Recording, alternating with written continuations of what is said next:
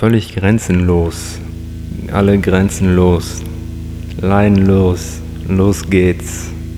Auf die Reise. Hm. Wenn ich grenzenlos bin, dann bin ich dann noch ich. Völlige Grenzenlosigkeit, weil ich bin ja quasi nur ich, weil ich abgegrenzt bin vom Rest, von allen anderen und von dem, was mich umgibt.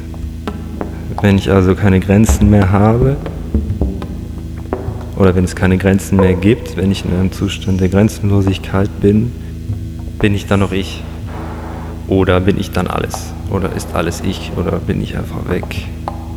Was ist das für ein Zustand? Vielleicht ist es auch der Zustand, den, den man das ganze Leben sucht und erst am Ende findet, wenn man stirbt. Völlige Grenzenlosigkeit.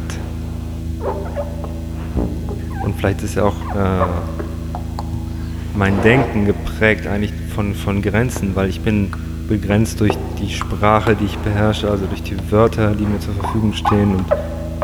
Und wenn es da auch keine Grenzen mehr gibt, also wenn ich alle Wörter zur Verfügung habe, wenn ich alle Sprachen kann, wo gehen dann meine Gedanken hin? Haben die dann überhaupt noch einen Pfad oder einen, einen, einen finden die noch einen Weg oder sind die alle gleichzeitig oder alle verschwunden, weil da keine Leitlinie mehr ist, weil ich nicht nach Worten suchen muss, weil ich nicht eine Struktur aufbauen muss durch die be be grammatischen Begrenzungen, die die Sprache mir gibt, oder wenn ich nicht mehr atmen muss, weil mein Atem unbegrenzt ist.